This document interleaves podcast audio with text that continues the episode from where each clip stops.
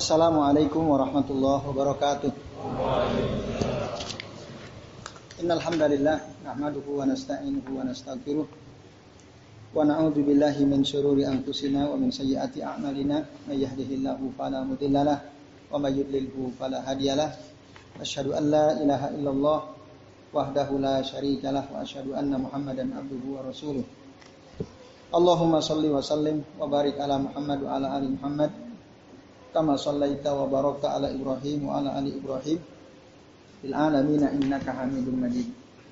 Rabbi israh li sadri wa yassir li amri wa hlul 'uqdatam min lisani yafqahu qawli. Amma ba'du.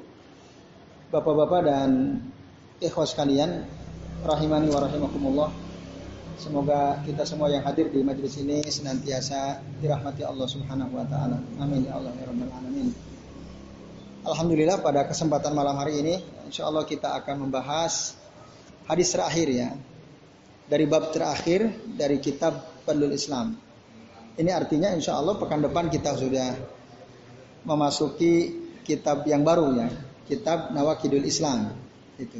Mudah-mudahan kita bisa tuntas membahas hadis terakhir dan ini cukup panjang hadisnya, lebih panjang dari dua hadis sebelumnya. Yaitu hadis yang diriwayatkan atau dikeluarkan oleh Imam Ad-Darimi dalam sunannya, kitab ada kitab Sunan Ad-Darimi kalau bapak-bapak dan ikhwas kalian pernah dengar ada kutubut tis'ah. Pernah dengar kutubut tis'ah?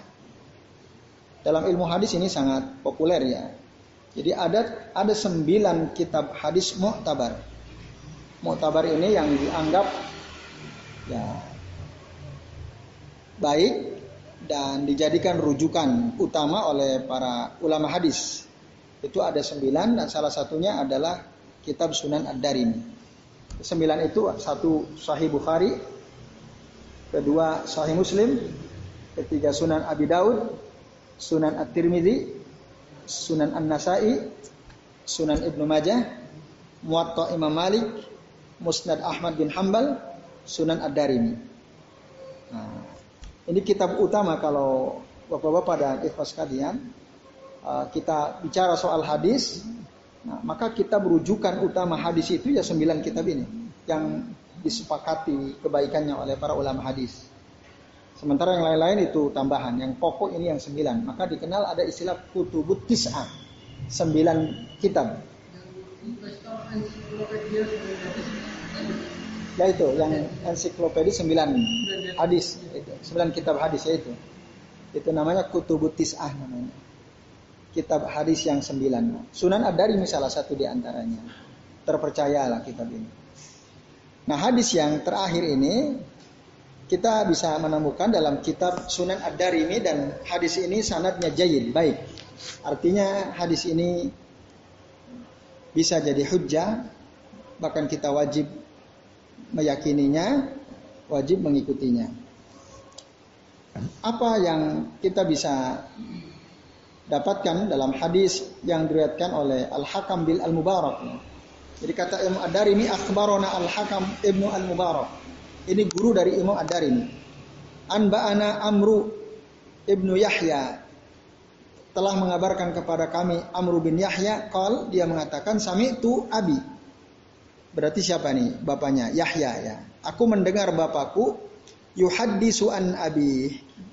Dia menyampaikan satu hadis ya dari bapaknya, kol dia mengatakan kunna najlisu ala babi Abdullah bin Mas'udin. Kami duduk di depan pintu rumah Abdullah bin Mas'ud. Qabla salatil wadad. Sebelum salat apa salat wadad? Salat salat zuhur. Ya. Salat godat. Siapakah Abdullah bin Mas'ud? Nah, ini perlu diklirkan. Tentu kita semua tahu ya. Abdullah bin Mas'ud seorang sah, sahabat Rasul Shallallahu Alaihi Wasallam. Tapi beliau punya posisi penting kala itu. Dan ini Rasul sudah meninggal. Jadi ketika peristiwa itu terjadi Rasul sudah meninggal. Abu Bakar sudah meninggal. Umar sudah meninggal. Nah, jadi waktu itu Abdullah bin Mas'ud adalah seorang mufti resmi yang diangkat khalifah di daerah Kufah di masa kepemimpinan Utsman bin Affan radhiyallahu anhu. Sementara gubernurnya Kufah, Kufah ini mana? Baghdad ya. Irak. Di Irak, Kufah. Gubernurnya namanya Abu Musa Al-As'ari radhiyallahu anhu. Abu Musa Al-Asy'ari. Muftinya, ulamanya, ya kalau sekarang MUI lah ya. Oh dulu ya ya ada ada ulamanya juga di setiap kota, setiap wilayah ada ulama. Nah, ulama negeri Kufa itu dipilih Abdullah bin Mas'ud. Sementara gubernurnya Abu Musa Al-Asy'ari. Jadi ceritakan kami waktu itu duduk-duduk di depan pintu rumah Abdullah bin Mas'ud. Qabla sholatil godat sebelum sholat zuhur.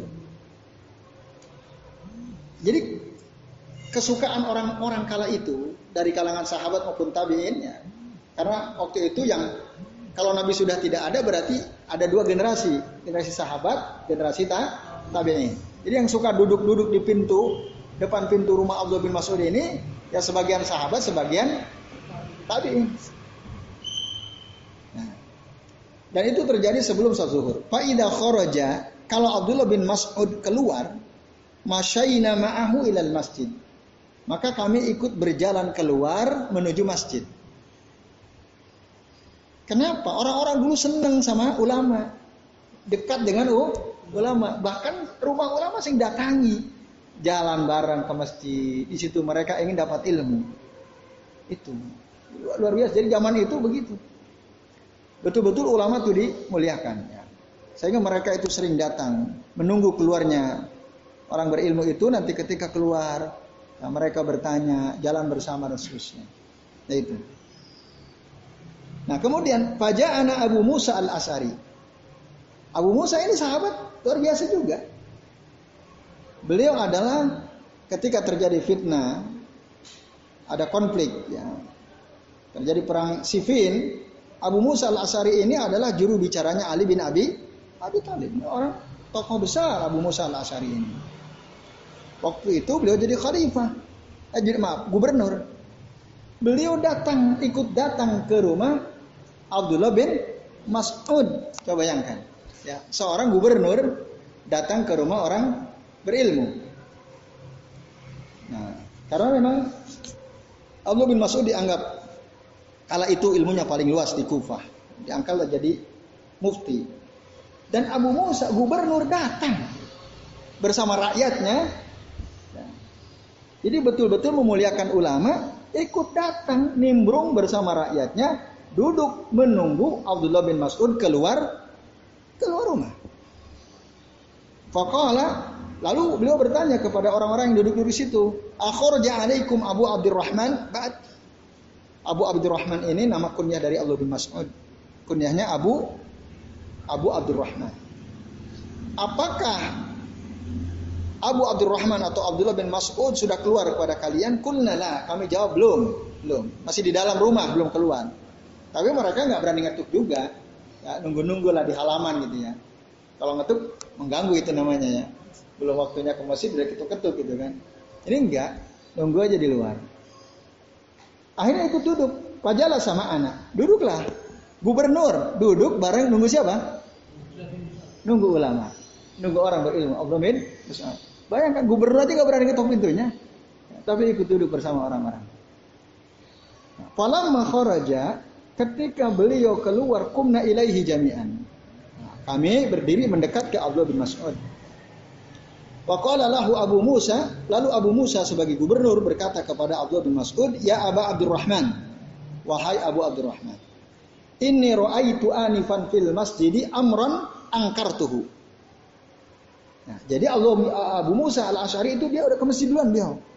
Ke masjid duluan ternyata dia bilang apa? Inni ra'aitu anifan, tadi aku melihat fil masjid di masjid amron satu perkara angkartuhu yang aku ingkari.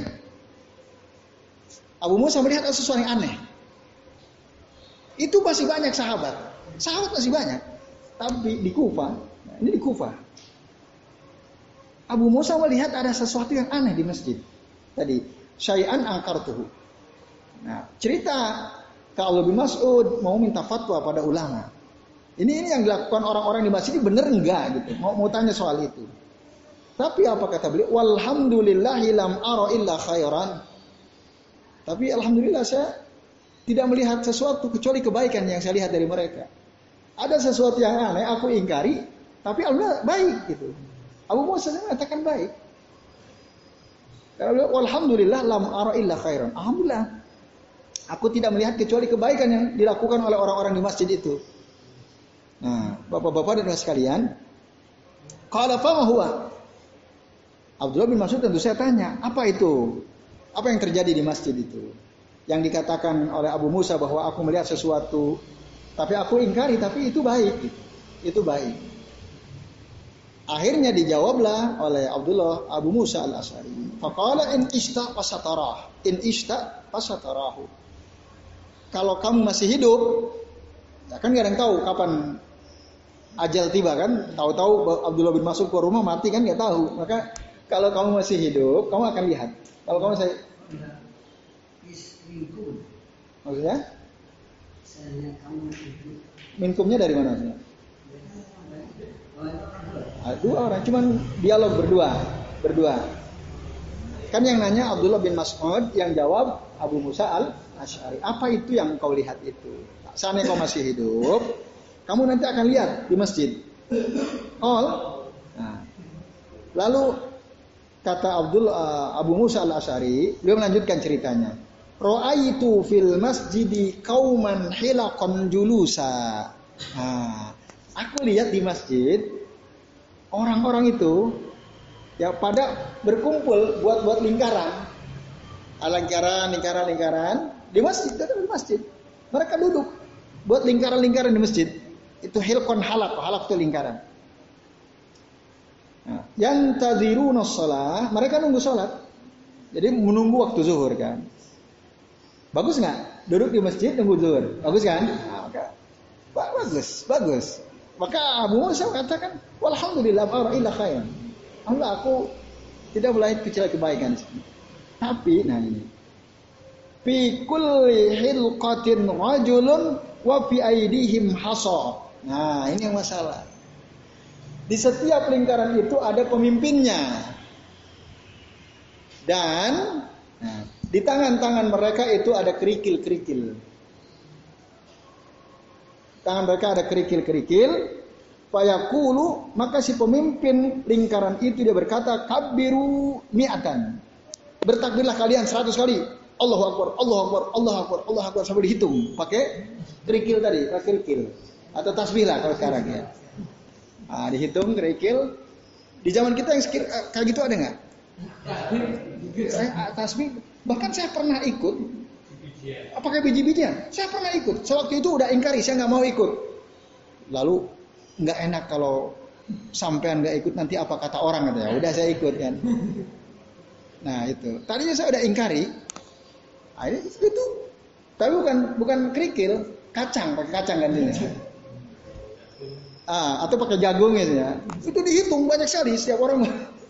Nah, yang mungkin udah di oleh panitia sudah 200, 200, 200 kali. Saya nggak tahu, saya nggak ngitung juga. Nah, intinya setiap orang dikasih bagi sama gitu ya.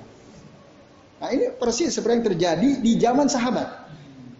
Nah, jadi nanti pimpinan bilang kabiru mi'ah. Takbirlah kalian sebanyak 100 kali. Payu kabiru nami'atan. Maka orang-orang semua bertakbir 100 kali. Sambil ngitung pakai kerikil tadi. Nah, kemudian setelah selesai dia bilang lagi halilu mi'ah bertahlilah kalian sebanyak 100 kali. Berarti la ilaha illallah, la ilaha illallah, la ilaha illallah 100 kali sambil dihitung pakai ke kerikil. Kalau udah selesai fayaqulu sabbihu mi'ah. Sekarang bertasbihlah kalian 100 kali. Subhanallah, subhanallah, subhanallah, subhanallah sampai milah kerikil. Nah, fayusabbihuna mi'ah. Maka orang-orang pun yang ada di lingkaran itu mengikuti instruksi dari pimpinannya tadi. Suruh takbir mereka takbir, suruh tahlil mereka tahlil, suruh tasbih mereka tas tasbih. Lalu Abdullah bin Mas'ud tanya sama Abu Musa, Pamada qulta lahum? Lalu apa yang engkau katakan pada mereka? Kan Abu Musa udah lihat duluan. Tadinya beliau mau tanya ke Allah bin Mas'ud. Ditanya, apa yang engkau katakan pada mereka? Qala ma qultu lahum. Aku tidak mengatakan apa-apa kepada mereka intidhara ra'yika karena aku menunggu pendapatmu. Ah, nih. Jadi pemimpin ini ya ketika akan memutuskan sesuatu datang ke ulama minta fatwa ulama. Bukan ulama ditangkepin disalah-salahin. Enggak begitu. Ah, enggak, ya harusnya oh dulu ini ulama Umar itu satu. Jadi ulama sangat bersandar, uh, Umar sangat bersandar kepada para ulama. Dan ulama berani menasehati yang hak, ya hak, yang batil ya. ya seandainya ulama salah ditarik-tarik. Dulu ada gubernur. Nah, waktu sholat id, waktu sholat id itu khutbah dulu, khutbah dulu, baru mau sholat. Harusnya kan sholat dulu baru khutbah. Waktu itu Abu Sa'id Al-Khudri ada di situ, ditarik. Tangan gubernur ditarik. Eh, sholat dulu baru khutbah. Kok malah khutbah dulu baru sholat? Nah, ditarik. Ulama nggak takut. Ya, kalau salah gubernur, nah itu namanya al-ingkaru bil ya. Dia mengingkari dengan ta tangannya. Walaupun si gubernur itu nggak ngotot ya.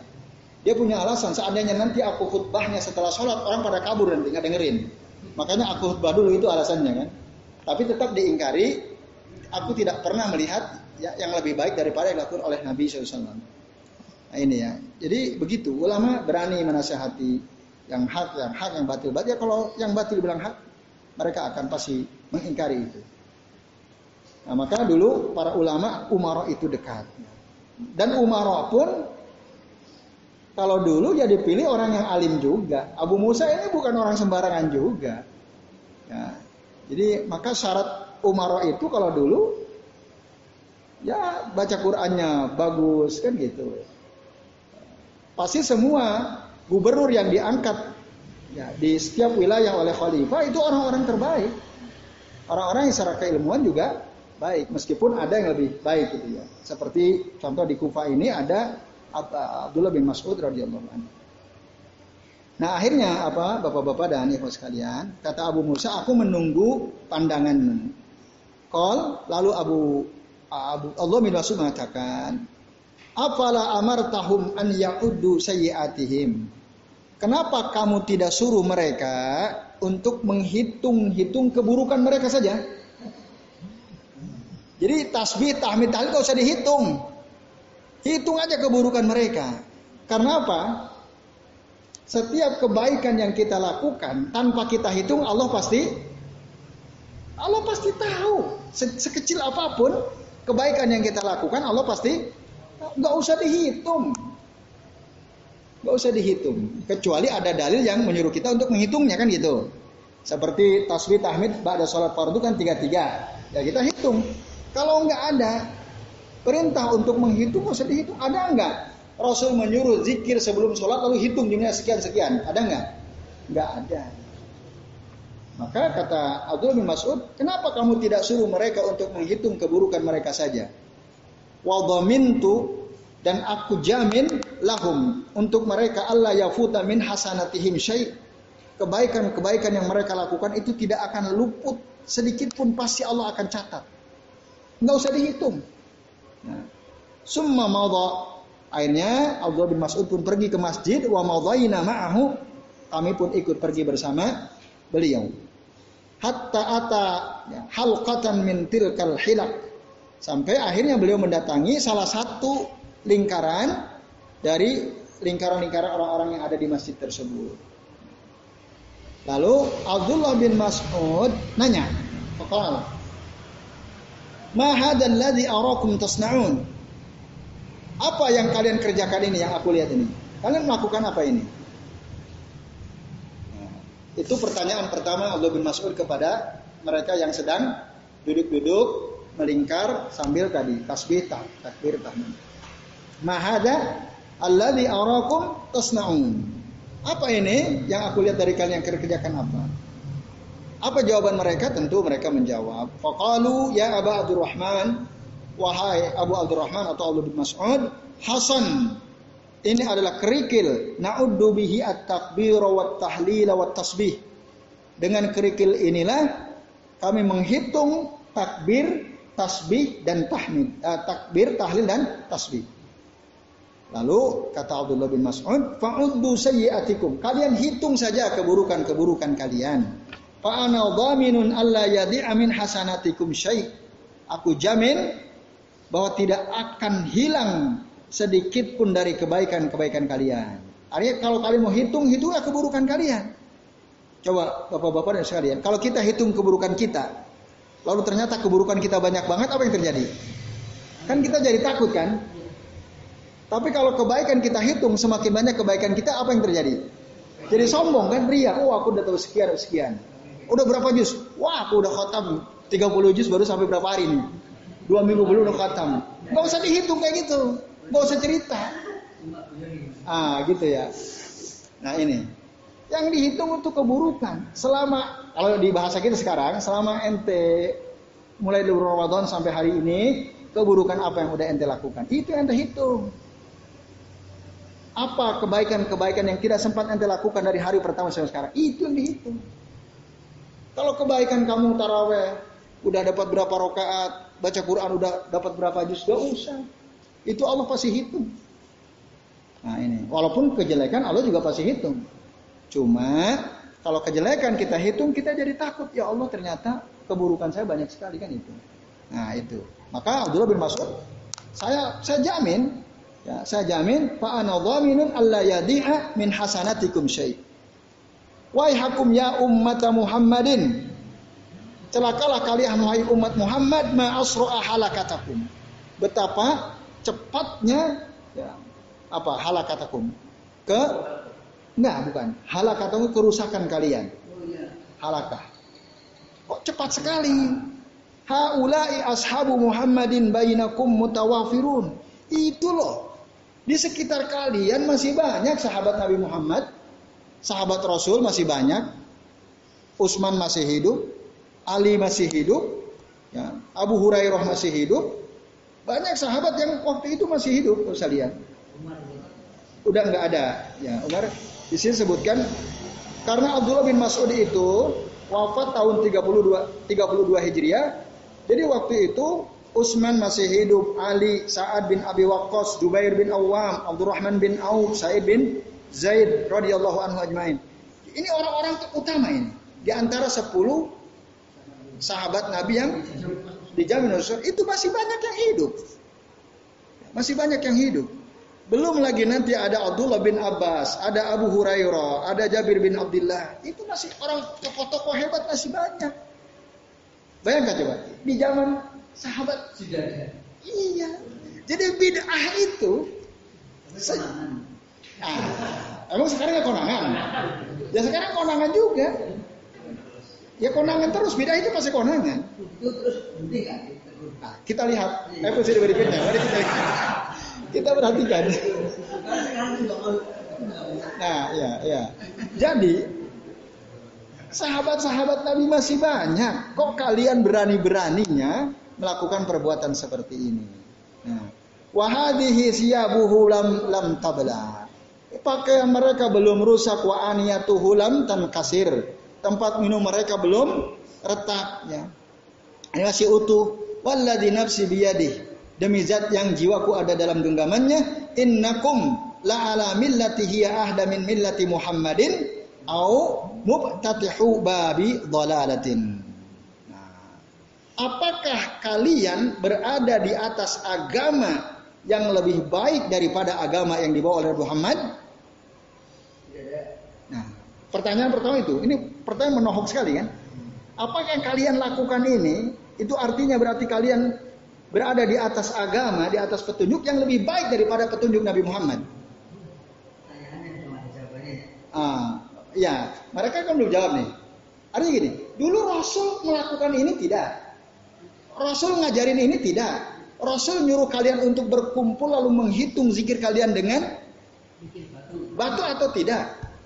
Kalau tidak, Kalau tidak, jawabannya kan pasti tidak. Rasul nggak pernah ngajarin itu. Berarti apakah kalian merasa berada di atas agama yang lebih baik daripada agama Nabi Muhammad? Jawabannya apa kira-kira? Ya tentu tidak. Mereka pasti, mereka pasti akan mengatakan ti, tidak. Kalau begitu, au muqtatihu babid Atau kalian sedang membuka pintu kesesatan. Masya Allah. Orang dikir masa dibilang sesat. Kalau orang sekarang bilang begitu. Orang tahlilan masa ente bilang beda. Masa ente bilang sesat. Begitu gak sekarang orang? Elah yang dia lah. Jeleknya di mana? Dasar bego ente itu kan pan gituin. Cuma Allah waktu itu nggak ada yang bilang, nggak ada yang berani bilang ke Allah bin Mas'ud dasar ente Allah bin Mas'ud bego ente, nggak ada berani, nggak ada yang berani. Kalau sekarang berani berani. Ketika disampaikan hadis Nabi tetap mereka nolak. Dulu ketika ah, tapi tadi Panasir tanya, lalu berubah tidak mereka? Bapak-bapak dan sekali mari kita lihatnya berikutnya. Kalau nah, mereka masih ngeyel juga. Kalau kata mereka apa? Wallahi ya Aba Abdurrahman. Demi Allah wahai Abu Abdurrahman. Demi Allah wahai Abdul bin Mas'ud. Ma aradna illal khair. Tidaklah kami menginginkan sesuatu kecuali kebaikan. Jadi kami kumpul-kumpul begini nih, sambil zikir dan kami hitung pakai kerikil ini, tidak ada lain kecuali kami menginginkan keba kebaikan. Orang sekarang pelaku bidah begitu nggak? Iya. Iya. Iya kan? Maka ada istilah bidah hasanah kan gitu. Apa, apa buruknya? Kami kumpul, kami bertasbih, kami bertakbir, kami bertahlil, kami hitung. Di mana buruknya kan? Yang kami lakukan adalah kebaikan, ingin kebaikan kami ini. Apa bantahan dari Allah bin Mas'ud? Qal wa kam min muridin lil khairi lan yusibahu. Nah, ini kata-kata menohok ini. Berapa banyak orang menginginkan kebaikan tapi tidak dapat-dapat. Bahkan tidak akan pernah dapat. Dia ingin kebaikan, tapi kalau dia menginginkan kebaikan tidak dengan cara yang benar, nggak akan sampai-sampai. Itu. Ya, jadi kebaikan itu tentu saja ada caranya. Sudah diajarkan oleh Rasulullah Shallallahu Alaihi Wasallam. Nah ini ya, bapak-bapak dan ikhwas sekalian, azan ya Allah wa ajmain. Jadi banyak orang dia menginginkan kebaikan, tetapi dia tidak sampai. Ya. Jadi niat baik saja, keinginan untuk berbuat baik saja, la tubarriru al bid'ata. Ya. Tidak menyebabkan perbuatan bid'ah itu menjadi baik. Itu. Ya. Jadi kalau kita ingin berbuat baik, kita niat ini niat saya baik. Itu niat yang baik tidak otomatis membuat perkara yang tidak pernah diajarkan Nabi menjadi baik. Betul. Maka kalimatnya adalah ya. Anna mujarradan niyati au ya, iradata al khairi la tubarriru al, al bid'ah sesungguhnya hanya sekedar niat baik keinginan baik itu tidak bisa menjadikan perbuatan bid'ah yang buruk menjadi baik. Fal bid'atu syarrun bid'ah itu tetap bu buruk. Sekali lagi bid'ah itu tetap bu buruk. Walaupun seribu orang memandang itu baik. Itu ya. So, ini penting sekali kita catat Wa in kanat niyatu sahibiha wa qasdihi hasanan. Meskipun niat pelakunya itu baik. Ya kan kami kumpul-kumpul untuk mendoakan orang udah mati. Bukan apa-apa. Sekaligus untuk sodako dari orang udah mati kepada yang masih hidup. Mana jeleknya? Hah? Logikanya masuk ya? Logika masuk, logikanya masuk. Ya ini juga logika mereka masuk tidak? Masuk, masuk. Tapi agama nggak pakai lo logika, pakai dalil. Nah ini pakai dalil bapak-bapak dan ibu sekalian. Nah jadi meskipun niat pelaku bid'ah itu baik, tidak menjadikan bid'ah yang buruk itu menjadi baik. Fahada la yubarriru al bid'ata hatta yakun hatta yakuna al amalu muwafiqan lil kitab wa sunnah.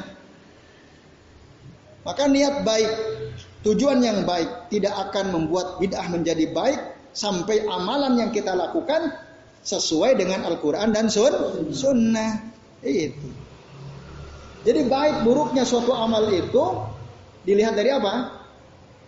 Sesuai dengan kitab sunnahnya atau tidak. Sesuai dengan Al-Quran sunnah atau tidak. Itu saja. Gampang sekali. Ada nggak dasarnya dari Al-Quran? Ada nggak dasar dari hadis Nabi? Ada nggak sunnahnya? Nabi melakukan tidak. Kalau tidak ya sudah.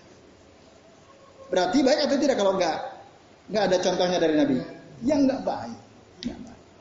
Nah ini. Nah ini bapak-bapak dan ikhwas kalian, azan ya Allah Tapi kalau ada contohnya, meskipun ya, orang satu negeri mengatakan buruk, kalau ada contohnya, dia tetap.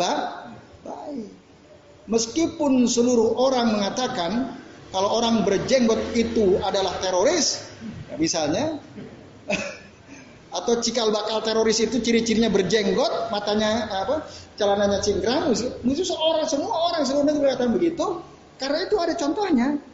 Baik apa buruk? Ya tetap baik. Meskipun orang menuduh itu adalah ciri-ciri radikalisme berjenggot celana di atas mata kaki. Meskipun seluruh negeri mengatakan begitu, karena ada contohnya itu adalah sunnah, ya baik. Nggak bisa di nggak bisa berubah jadi jelek gara-gara orang melihat itu buruk. Bukan pandangan orang, tapi ada contohnya dari Nabi atau tidak. Itulah kebaikan. Nah ini bapak-bapak dan ikhwas sekalian, azan ya Allah wa iyyakum Kemarin itu saya sudah mendapatkan ah, iya dua tapi pakai Sayyidina. Hmm.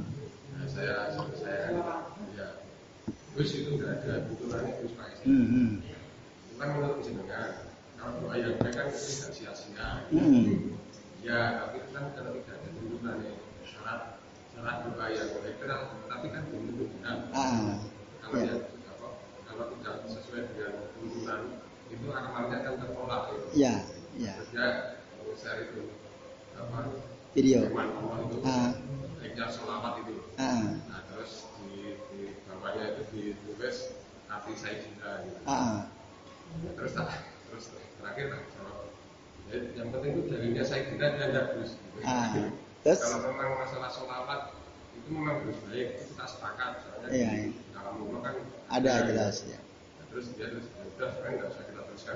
Ah, ya, ya sudah. Oke, bagus yang sampaikan ya. Meskipun memang betul ada sebagian ulama mengatakan membolehkan ya, membolehkan pakai, pakai kata sayyidina. Tapi tadi kalau kalau kita ingin bersolawat dan solawat kita berpahala ya, kan syarat diterimanya amalan kita itu ikhlas sama ittiba Rasul kan. Rasul nggak ngajari ya sudah. Tapi kalau hanya sekedar ingin bersenandung ya silahkan saja. Tapi kan nggak ada pahalanya. Kalau hanya ingin bersenandung ya silahkan aja. Ya, eh, silahkan kalau mau. Tapi kalau kita berharap dapat pahala sebaiknya tidak pakai Sayyidina. Kalau kita berharap ingin dapat pahala lah ya. Tapi kalau hanya sekedar ah daripada nganggur nyanyi yang aneh-aneh, saya solawatan aja deh. Ya, ya silakan. Pakai Sayyidina ya silakan aja. Tapi tadi kalau kita berharap dapat pahala kan nggak itiba tuh kan. Akhirnya selesai. Ah, kalau kalau berharap dapat pahala ya nggak akan dapat pahala. Tapi kalau hanya sekedar bersenandung ya silahkan. Itu itu saja udah kita katakan seperti itu.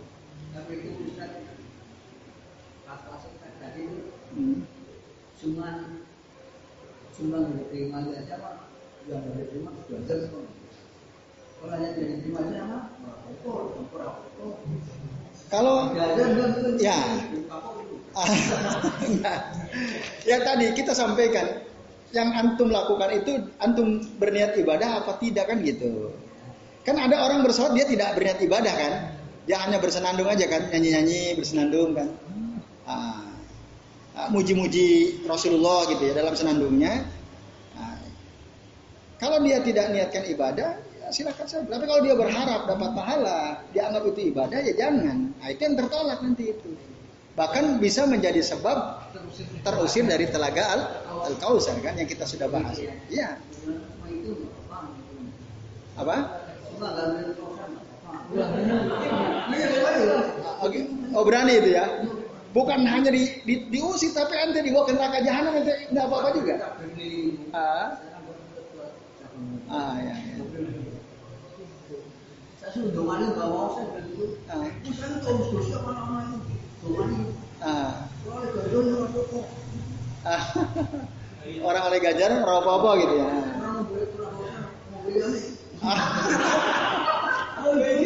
Iya iya. Iya. Ah iya iya iya. Ya itu itu bahaya kayak kayak gitu. Iya bahaya sekali. Harusnya sudah ikut ngaji kitab ini harusnya teman-teman. Oh. Yang ngomong gitu kan nggak semua orang toh. Ah. Ya. Ah. Ah ya, ya itu. Ya intinya jangan menganggap remeh sunnah ya. Jadi kalau ada orang nasihatin kita, apalagi yang nasihatin kita punya ilmu, eh kita dengerin. Ya, jangan sok so berani tadi itu ya, oh nggak apa-apa, nggak minum tagak kau seru apa-apa, dia nih, nah itu bahaya kayak gitu kan, kan meremehkan sunnah Rasul SAW. Nah ini, itu bahaya kayak gitu itu ya. Nah ini, gimana?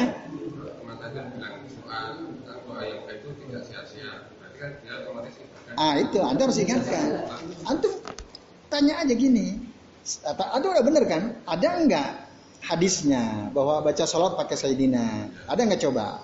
Udah antum dengan halus saya tanya begitu. Ada, arti kan dia nggak punya dalil kan? Ya sudah, ya udah.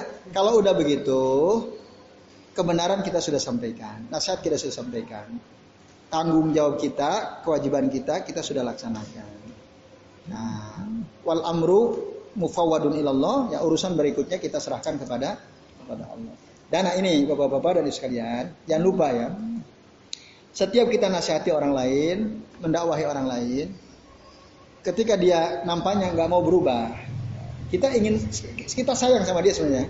Kita kasihan sama dia, kita sampaikan. Tapi kok dia nolak, apalagi tadi keluar kata-kata yang sebenarnya tidak layak ya. Jangan lupa dalam surah At-Taubah ayat terakhir, nah itu dijelaskan di sana. Jadi kalau mereka fa'in tawallau, ya, mereka berpaling dari apa yang kita sampaikan, kul katakan wahai Muhammad, apa kata Allah? Hasbi Allah, la ilaha illa huwa, alaihi tawakkaltu, wa huwa rabbul arsyil azim. Katakan itu. Setiap kali kita mendakwahi, bapak-bapak bisa buka, silahkan. Surah At-Taubah ayat terakhir. Mau nggak dibuka? Hah? Ah, 129. Itu jelas sekali. Coba buka, buka. Biar bapak-bapak dan teman lihat semua. At-Taubah ayat 129. Coba. Coba. Siapa yang ketemu? Udah ketemu? Mas Yoyo, Mas Isna? Atau siapa saja silahkan. 129 ayat terakhir. Coba baca Mas Isna.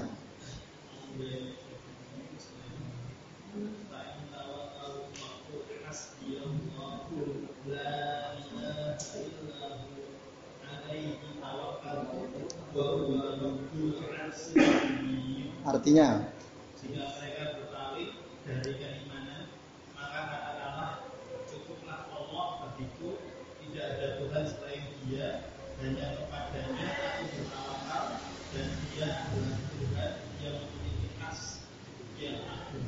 Nah, ini doa yang sebaiknya kita ucapkan sebagaimana Allah menyuruh Rasul mengatakan ini saat kita berdakwah tapi mereka berpaling dari kita. Saat kita nasihati, mereka nggak mau menerima nasihat kita. Pakul katakan kata Allah, ucapkan hasbi Allah la ilaha illa huwa alaihi tawakkaltu wa huwa rabbul arsyil azim. Itu. Ada kita udah pasrah sama Allah. Cukuplah Allah. Tidak Tuhan yang berhak disembah kecuali Allah. Hanya kepada Allah lah aku bertawakal. Dialah Allah Rabbul Arsyil Azim. Tuhan yang menguasai arus yang agung. Kita udah nasihati, kita udah sampaikan kebenaran. Tapi kok dia kayaknya nggak mau menerima, ucapkan itu. Ucapkan itu. Hasbi Allah, la ilaha illahu alaihi tawakkaltu wa huwa rabbul arsyil azim. Biar nanti Allah yang memberikan petunjuk. Nah, itu itu pawikannya. Kita setiap itu kita nasihati istri kita, anak kita, sejawat kita, teman kerja kita, siapa pun. Setelah kita menasihati, lah kok nampaknya dia tidak mau mendengar, menolak, ya kita ucapkan ini. Udah selesai. Nggak usah dongkol, nggak usah. Gak usah kecewa, nggak usah. Ah, tugas kita hanya menyampaikan. Tapi tentu kita berharap dia berubah harus. Jadi, oh nggak penting dia berubah, enggak penting. Kita berharap dia berubah. Kalau dia nggak berubah, dia tolak, kita bacain. Yaitu ya sekalian, kita lanjut ya. Nah. Jadi kata orang-orang itu ma'aradna illa khair illa al khair. Kami tidak menginginkan apa-apa kecuali keba kebaikan. Tapi Abdullah bin Mas'ud lalu mengatakan, wa kam mim muridin lil khairi lan yusibahu. Antum perhatikan kata lan. Kalau antum pernah belajar bahasa Arab, lan itu harfun nafyi lil mustaqbal al muabban. Huruf yang fungsinya menjelaskan tentang ya meniadakan sesuatu yang akan datang dan itu selama-lamanya. Artinya apa? Artinya kata lan uh, lan yusibahu wa kam min muridin lil khairi lan yusibahu. Berapa banyak orang yang menginginkan kebaikan tapi dia tidak akan pernah sampai-sampai kepada kebaikan itu. Dia disebabkan apa? Tidak pakai il ilmu. Nah, di sini pentingnya ilmu. Jadi dalam agama ini kita harus pakai ilmu. Apa-apa harus dengan il, ilmu. Maka hajatuna ilal ilmi kebutuhan kita terhadap ilmu itu asyaddu wa akbaru min hajatina ila ta'amin wa syarabin. Kebutuhan kita kepada ilmu itu jauh lebih besar daripada kebutuhan kita kepada makan dan minum. Jadi kalau ada orang kok tidak pernah meluangkan waktu untuk tolabul ilmi, itu orang jahil jahil betul tuh orang. Kan ngerasa pinter tuh kan. Nah, dia nggak butuh ilmu, dia nggak saya ngapain ngaji-ngaji. Emang ngasilkan uang apa? Misalnya ada orang misalnya, ente nggak akan kaya ente duduk di majelis ilmu katanya. Ya, kalau ingin kaya ente kerja, ya Rob. Kan ada orang seperti itu. Mendingan kerja kerja juga emang Bukan ibadah kerja, ibadah kata dia. Ada nggak? Betul nggak kerja ibadah? Ya betul juga. Nah, tapi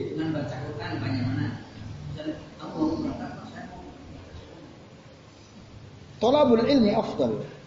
Membaca apa? Belajar ilmu lebih utama.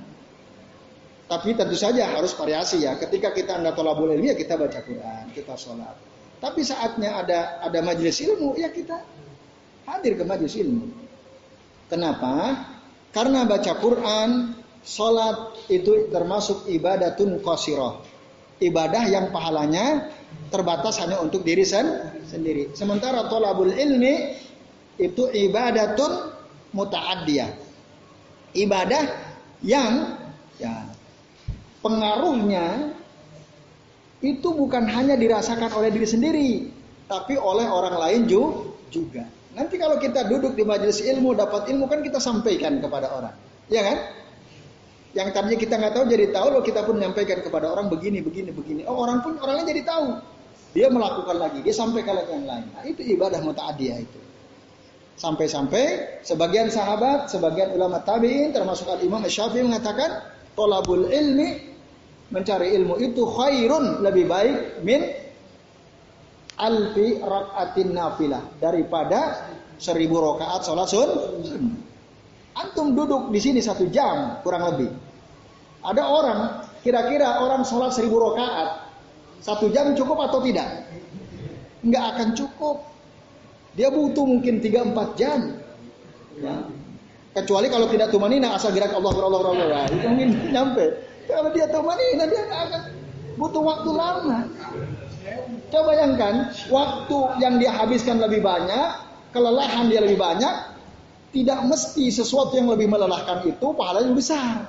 Ingat ya, tidak mesti sesuatu yang lebih berat itu pahalanya besar.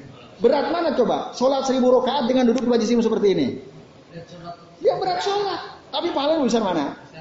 Tolabul ilmi, tolabul ilmi antum sambil nyantai, senyum-senyum, minum teh, minum air putih, makan sendiri ada. Tinggal jauh. Nah. Ya. Nah, boleh. Panitia masih boleh kan? boleh. Ambilin nasi yo. ya. Nah ini jadi tadi kesimpulannya tidak setiap amalan yang lebih berat lebih besar paha. Oke, okay, ya. Pokoknya bebas Pak Nasir. Masih sih. Ya. Yang paling efektif hmm. Ah. Ya. Yang paling Ya. Ya. Jadi intinya memang kembali sesuai dengan da dalil. Kembali sesuai dengan dalil itu teman sekalian. Nah ini ya. Jadi yang sesuai dengan dalil. Eh, jam 9. Oh iya. Tapi ini tanggung ya. Kita ini dikit lagi ya. Ini tanggung sekali nih. Kalau kita potong sampai sini tanggung. Ya, dikit lagi. Ah, karena dimarahi ibu katanya. Dikunci nanti, nanti nginep di rumah saya kan. Baik. Nah, kemudian mari kita lihat Inna Rasulullah sallallahu alaihi wasallam haddatsana kata Abdul bin Mas'ud sesungguhnya Rasulullah SAW telah menyampaikan kepada kami anna kauman bahwasannya ada suatu kaum yaqra'un al-Qur'an. Mereka membaca Al-Qur'an. La yujawizu taraqiyahum tapi bacaan Quran mereka tidak sampai ke tidak sampai melewati kerongkongan sampai di sini mereka baca. Artinya nggak masuk ke hati Qurannya. Al-Qur'annya tidak masuk ke hati. Wa aimullahi la adri la alla aksarahum yakunu minkum. Nah, demi Allah. Kata Allah bin Mas'ud. Saya nggak tahu apakah kebanyakan kebanyakan kalian nanti ini maksud kebanyakan dari orang yang berkumpul tadi yang ngitung-ngitung tasbih, tahlil takbir dengan kerikil tadi la adri alla aksarahum yakunu minkum. Kebanyakan mereka mungkin dari kalian nanti. Siapa? Yaitu orang-orang yang baca Quran, tapi bacaan Qurannya tidak sampai ke hati. Hanya sampai ke kerongkongan, nggak bisa lewati ke kerongkongan. Siapa mereka? Al-Khawarij. Orang-orang Khawarij. Jadi mereka memahami agama ini hanya pakai akal mereka. Tidak kembali kepada Quran dan sun, sunnah. Itu bahaya. Orang kan begitu. Jadi memahami Quran ya, hanya pakai akal mereka tidak kembali kepada sunnah Rasul Shallallahu Alaihi Wasallam. Nah, Rasul bilang nanti akan ada suatu kaum mereka baca Quran, tapi bacaan Quran mereka tidak melewati kerongkongan mereka, ini tidak sampai ke hati. Demi Allah saya nggak tahu. Bisa jadi kebanyakan mereka itu yang sudah disampaikan oleh Nabi tadi adalah dari kalian, dari kalian nih yang buat-buat bid'ah ini. Nah, summa tawalla anhum. Lalu kemudian Abdullah bin Mas'ud sudah nasihati pergi. Nampaknya mereka dinasihati masih tadi, tapi kan yang kebaikan. Artinya nggak mau berubah Pak Nasir. Dari sini kan kita bisa simpulkan mereka nggak susah dirubah. Dan memang ahlul bid'ah itu susah sekali berubah mereka. Susah sekali berubah. Ah, karena merasa dirinya benar. Bahkan lebih galak dari kita bisa jadi. Karena merasa lebih benar. Nah, Oke, satu baris lagi. Qala Amru ibnu Salamah. Lalu Amru bin Salah mengatakan, itu aku melihat ammata ulaikal hilak. Kebanyakan orang-orang yang dulu mereka berkumpul-kumpul di masjid melakukan perbuatan bid'ah tadi, yuta'inunana yauma nahrawan ma'al khawarij. Mereka memerangi kami pada saat terjadi peperangan Nahrawan bersama orang-orang Khawarij yang menentang Ali bin Abi Thalib. Tuh, bayangkan para ahlul bidah itu akhirnya malah menyerang ahlu sunnah. Itu terjadi nggak sekarang? Cocok banget itu sekarang itu. Jadi orang-orang suka bid'ah itu menyerang orang-orang yang suka orang-orang yang berusaha untuk berpegang teguh kepada sun, sunnah. Diserang itu. Dan ini sudah terjadi sejak zaman sah sahabat Masya? Ya kenapa nggak berani? Tinggal saja. Nah, tinggal share. Ini ya. Arti ini nasihat untuk kita semua, termasuk untuk saudara-saudara kita yang masih membuka diri untuk bid'ah. Ingat ini, ya. Ingat hadis ini. Ini hadis isnaduhu jayyid dalam Sunan Ad-Darimi dan terjadi. Nah, ini ya.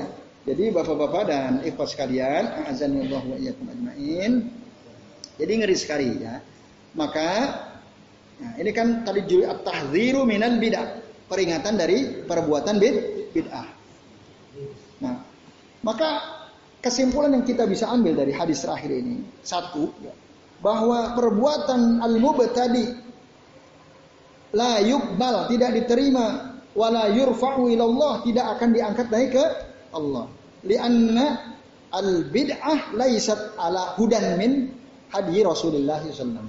Karena dia tidak berdasarkan petunjuk nah, Nabi. Bahkan fayakunu amaluhu hada haba'am mansuro. Nanti kelak semua amalnya dia itu seperti debu yang berterbangan. Enggak sia-sia semua. Nauzubillah min dzalik. Nauzubillah min Nah. Kemudian yang kedua, annal bidah la yustahanu biha walau kanat sogira. Bid'ah itu jangan dianggap remeh walaupun ke kecil. Ah ini kan kecil, jangan. Pokoknya setiap kali kita tahu itu bid'ah, tinggalkan. Tegas tinggal, tinggal. Jangan dianggap remeh bid'ah itu. Kenapa? Lianna hakot ya, tu'awwalu bi sahibiha ilal bid'il kabira. Karena nanti itu akan menyebabkan pelakunya secara perlahan tapi pasti melakukan bid'ah-bid'ah yang lebih besar. Maka jangan anggap remeh. Nah ini, lalu kenapa sih bid'ah itu muncul? Maka di sini katakan dalam kitab Syarah Usulul Iman yang ditulis oleh Syekh Saleh Al Syekh hafizahullah taala ya. Asbabul bid'ah nasya'at ya min ya Bid'ah sebab-sebab bid'ah itu muncul dari satu al-jahal, dari kebodohan. Maksudnya bid'ah itu yun yun siuhal jahlu bis sunnati. Karena dia nggak tahu sunnah. Dia nggak mempelajari sunnah. Karena dia tidak tahu sunnah, akhirnya dia melakukan bid'ah. Mana sih yang sunnah dia nggak pelajari. Oleh karena itu kita penting sekali mempelajari sunnah-sunnah Nabi yang makbulah. Yang diterima. Nah, maka kita harus tahu mana mana sunnah yang makbulah, mana sunnah yang mardudah. Insya Allah kajian besok kita bahas soal itu ya. Jadi uh, hadis-hadis palsu ya seputar Ramadan. Nah itu. Kita harus tahu itu. Nah, kita harus tahu itu supaya kita tidak terjerembab kepada perbuatan bid'ah. Maka karena kita tidak tahu sunnah, ya, akhirnya apa? Fayasiru ilal bid'ati li ajli jahlihi kita malah terjerumus kepada perbuatan bid'ah karena kebodohan kita terhadap sun. Jadi kita harus pelajari terus sunnah. Sunnah Rasul yang hadis-hadis Nabi yang makbulah tadi. Yang kedua al-hawa. Ya. Bid'ah itu tumbuh selain karena kejahilan. Kalau kejahilan biasanya dari para pengikutnya biasanya. Kejahilan itu dari para pengikut pengikutnya. Nah, kalau yang al-hawa ini biasanya dari para inisiatornya, para pencipta bid'ah. Ya, inisiator ya, para pembuat bid'ah. Nah, itu biasanya hawa nafsu. Dan dikatakan wa huwa min a'zami asbabi hudusil bid'ah fi hadhil ummah. Dan hawa nafsu mengikuti hawa nafsu merupakan sebab terbesar terjadinya bid'ah di tengah-tengah umat ini. Itu. Bisa hawa nafsu. Apa contoh hawa nafsu? Ya karena pulus. ya pulus bisa jadi. Karena dunia bisa jadi. Karena jabatan misalnya. Bisa karena jabatan. Karena dia udah punya pengikutnya banyak, followersnya banyak. Lalu apa aja yang dia omongkan dibenarkan, ternyata dia ngomong keliru bertentangan sunnah dan Quran dan sunnah dia malas memperbaiki nanti kalau aku di aku revisi gimana nanti kata followersku kan? Nah, atau apa kata dunia? Itu hawa nafsu. Kalau dia nggak ngikutin harus tinggal direvisi saja. Maaf keliru kemarin yang saya sampaikan. Yang benar begini kan selesai. Nah ini itu sebab bid'ah itu seperti itu. Yang ketiga iradatul khair ma'ajahlihi.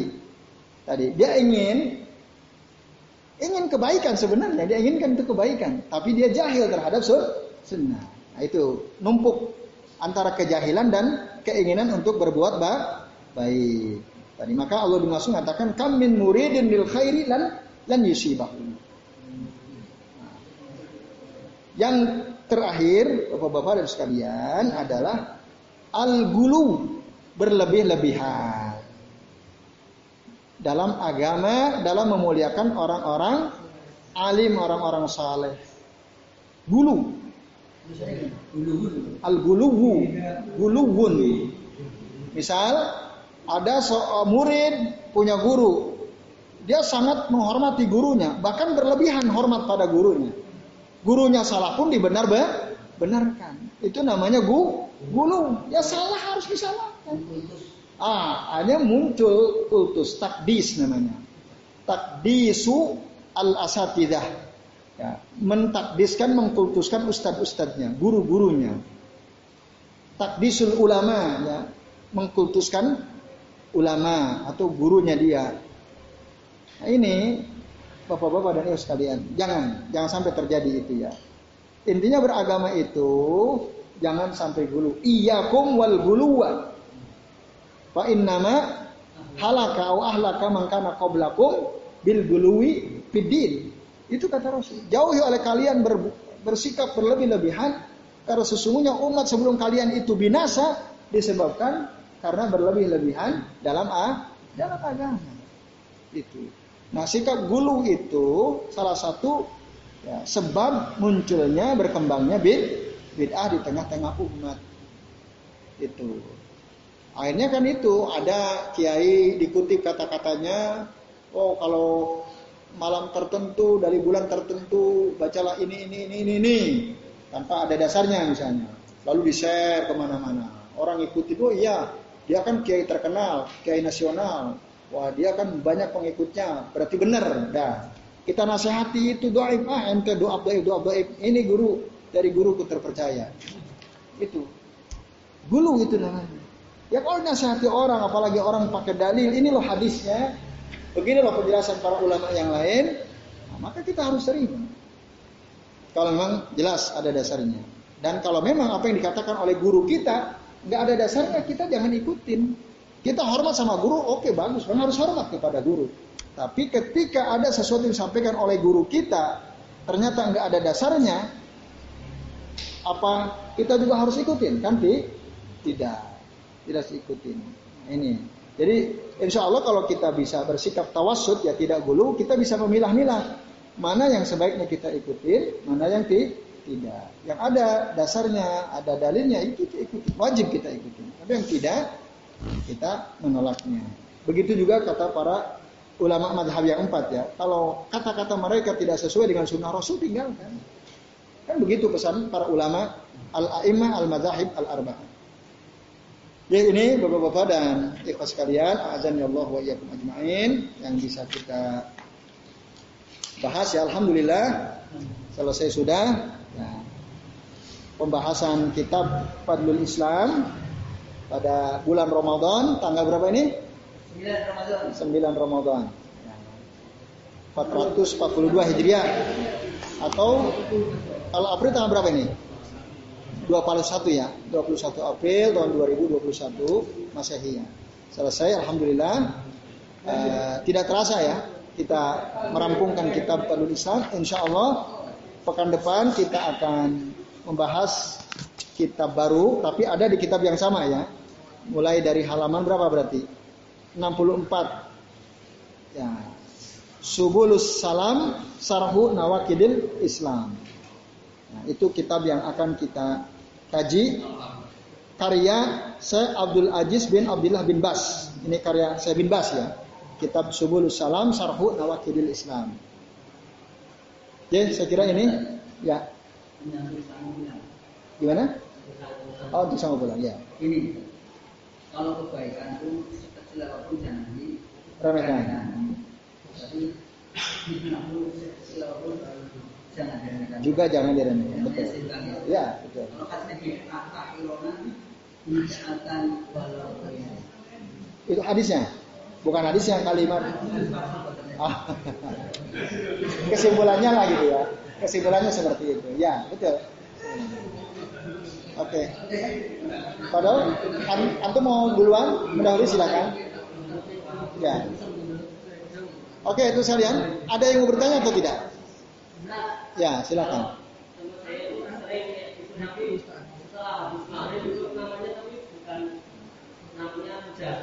Ah. Pakai kerikil juga. Ya, pakai hitungan juga. Ah. Ya, pakai hitungan. Ah. Hmm. Sampai seribu kali gitu. Ah,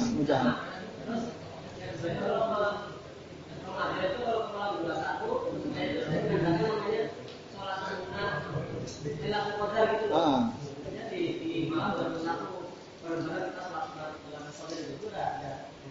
Oke, baik. Ya.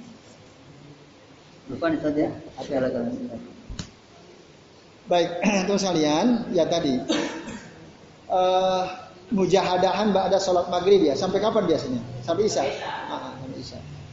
Ya itu kalau sebenarnya waktu antara maghrib dengan isya kita boleh manfaatkan untuk baca Quran ya silakan, mau sholat mutlak ya silakan, mau zikir juga sih silakan. Asal jangan sampai dia apa menghitung tadi harus sekian ribu kali zikirnya tertentu. Mentaksis gitu ya.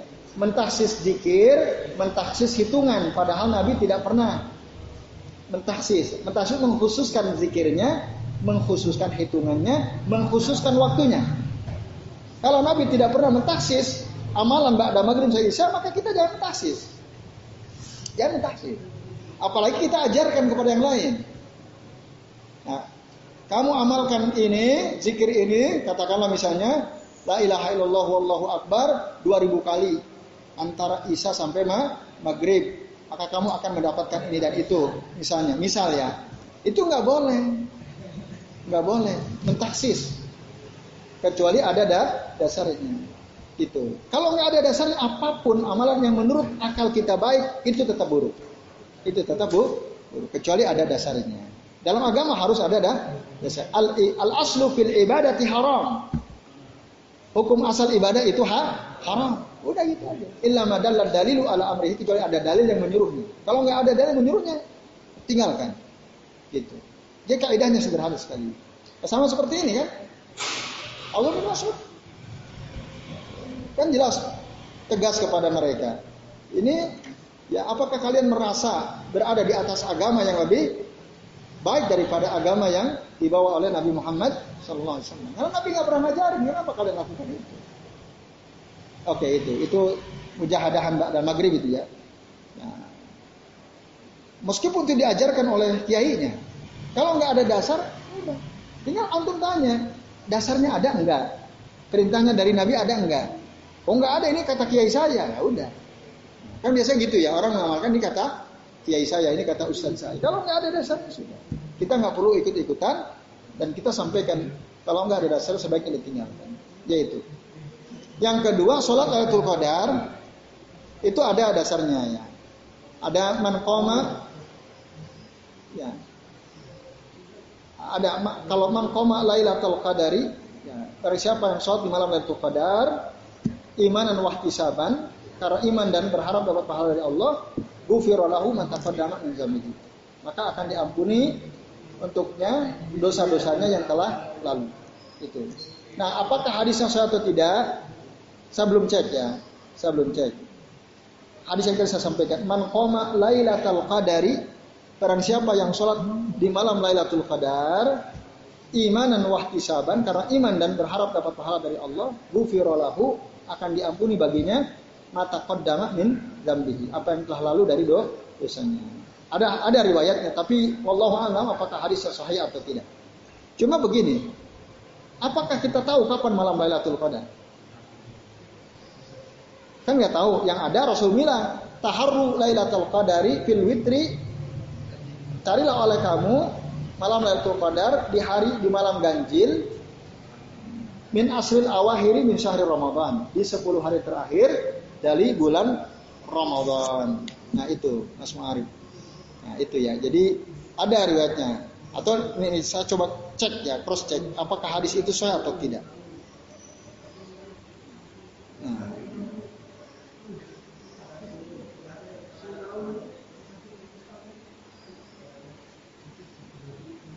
Nah, ada ya dari Aisyah Ummul Mukminin, Ummul Mukminin. Man qama lailatul qadari imanan wa ihtisaban ghufira lahu ma taqaddama min dzambihi. Hadis ini sahih menurut Syekh Al-Albani, isnaduhu sahih. Akhrajahu An-Nasa'i. Nah, ini. Sahih hadisnya sahih. Ada ya. Man qama lailatul qadari imanan wa ihtisaban ghufira lahu ma taqaddama min dzambihi. Ada dalam riwayat Imam An-Nasa'i dan Syekh Al-Albani mengatakan sanadnya sahih. Bahkan ada juga dalam hadis riwayat Imam Bukhari Muslim. Akhrajahu Al-Bukhari Muslim. Yang kedua ini. Persis sama man qama lailatul qadari imanan wa ihtisaban ghufira lahu ma taqaddama min dzambi. Itu Mas Farid. Allah taala. Yang lain cukup? Masih ada yang mau tanya? Masih ada, ya silakan. Ya.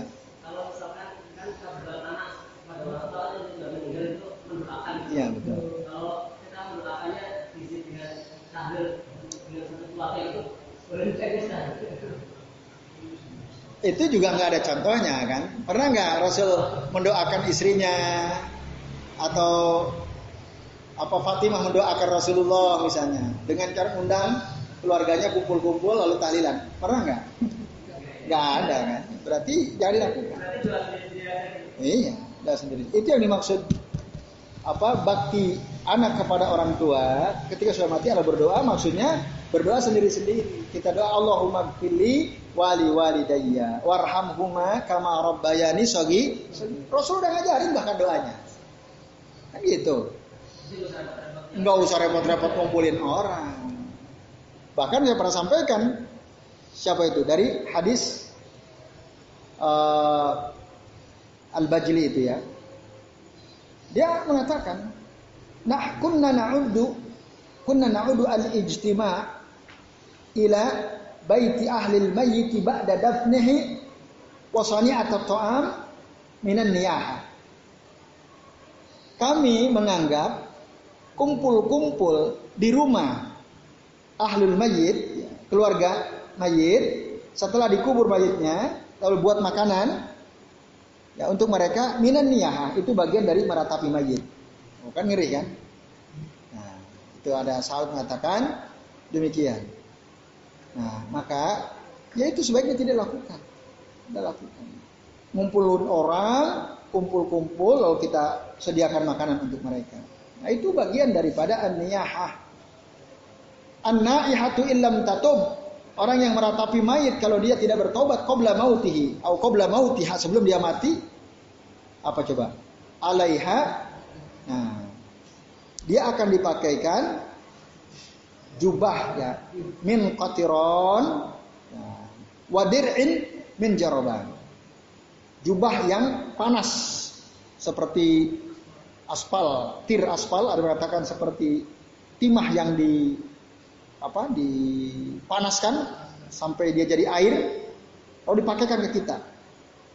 Wadir'in min jaroban dan baju besi yang gatal. Orang yang meratapi mayit dan dia nggak taubat sebelum matinya, itu hukumannya ngeri itu. Nah, sementara tadi orang yang ngumpulin orang ke rumah kita misalnya keluarga kita meninggal dunia, kita undang orang-orang untuk kumpul di rumah kita, kita buatkan makan untuk mereka, Nah itu bagian minan niyah, bagian daripada meratapi. Nah, jadi itu ya uh, yang disampaikan oleh seorang sahabat Nabi Shallallahu Alaihi Wasallam. Ya itu jelas ya. Nah, jadi kalau kita mau mendoakan orang tua ya udah kita doakan saja. Kita doakan dengan doa-doa yang diajarkan oleh Rasulullah Shallallahu Alaihi Wasallam. Di antaranya tadi Allahumma pilih wali walidayya warhamhuma kama rabbayani shaghira. Terus itu kita baca.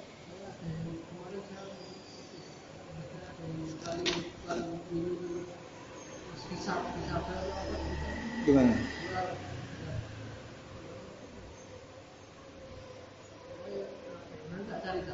Ah, ya.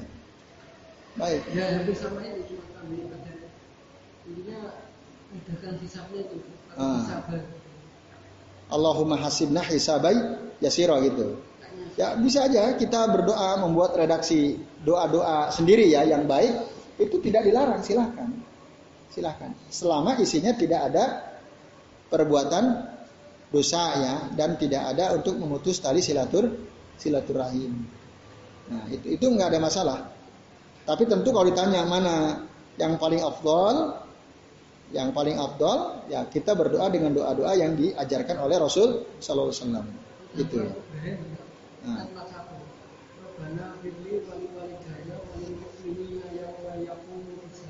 Itu, itu dari hadis ada hadisnya. Dari Oh tentu boleh, bagus sekali kalau ada dari Al-Quran atau dari hadis. Itu namanya doa al-maksur, doa yang ada ada ininya, ada rujukannya dari Al-Quran maupun dari Sunnah.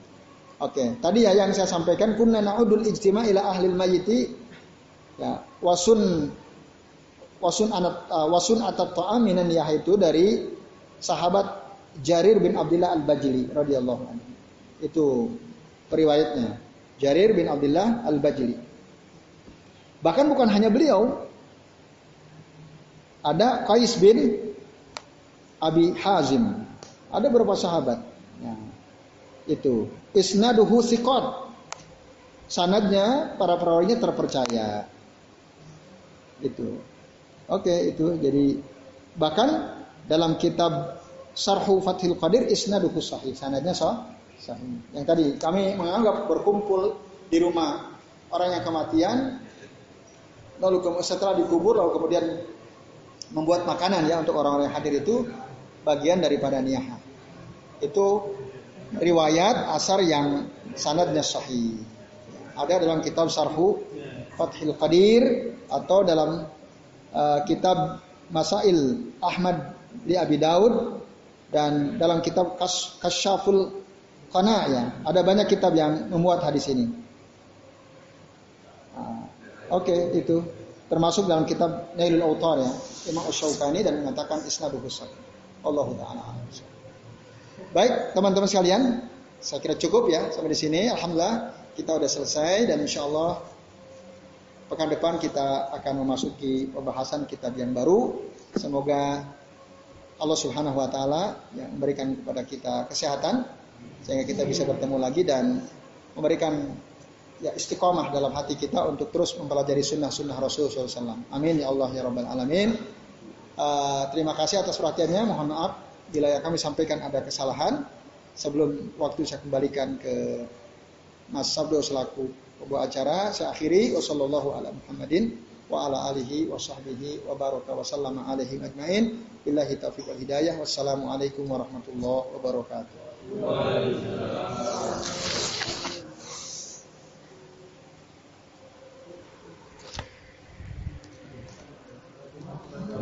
Belum